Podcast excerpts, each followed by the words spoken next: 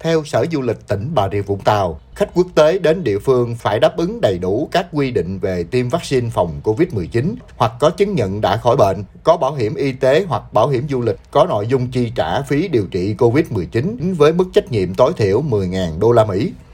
khi du khách nhập cảnh theo đường hàng không phải có kết quả xét nghiệm âm tính với SARS-CoV-2 trừ trẻ em dưới 2 tuổi trước khi xuất cảnh trong vòng 72 giờ nếu sử dụng phương pháp PCR hoặc trong vòng 24 giờ nếu sử dụng phương pháp xét nghiệm nhanh kháng nguyên với virus SARS-CoV-2 và được cơ quan có thẩm quyền cấp giấy chứng nhận. Ông Trịnh Hàng, Giám đốc Sở Du lịch tỉnh Bà Rịa Vũng Tàu cho biết, tỉnh Bà Rịa Vũng Tàu có thuận lợi là chỉ kiểm soát sau khi du khách nhập cảnh từ hai cảng hàng không quốc tế là Tân Sơn Nhất và Nội Bài. Tại nơi lưu trú đầu tiên, nếu du khách âm tính với SARS-CoV-2 thì tiếp tục tham gia chương trình du lịch trước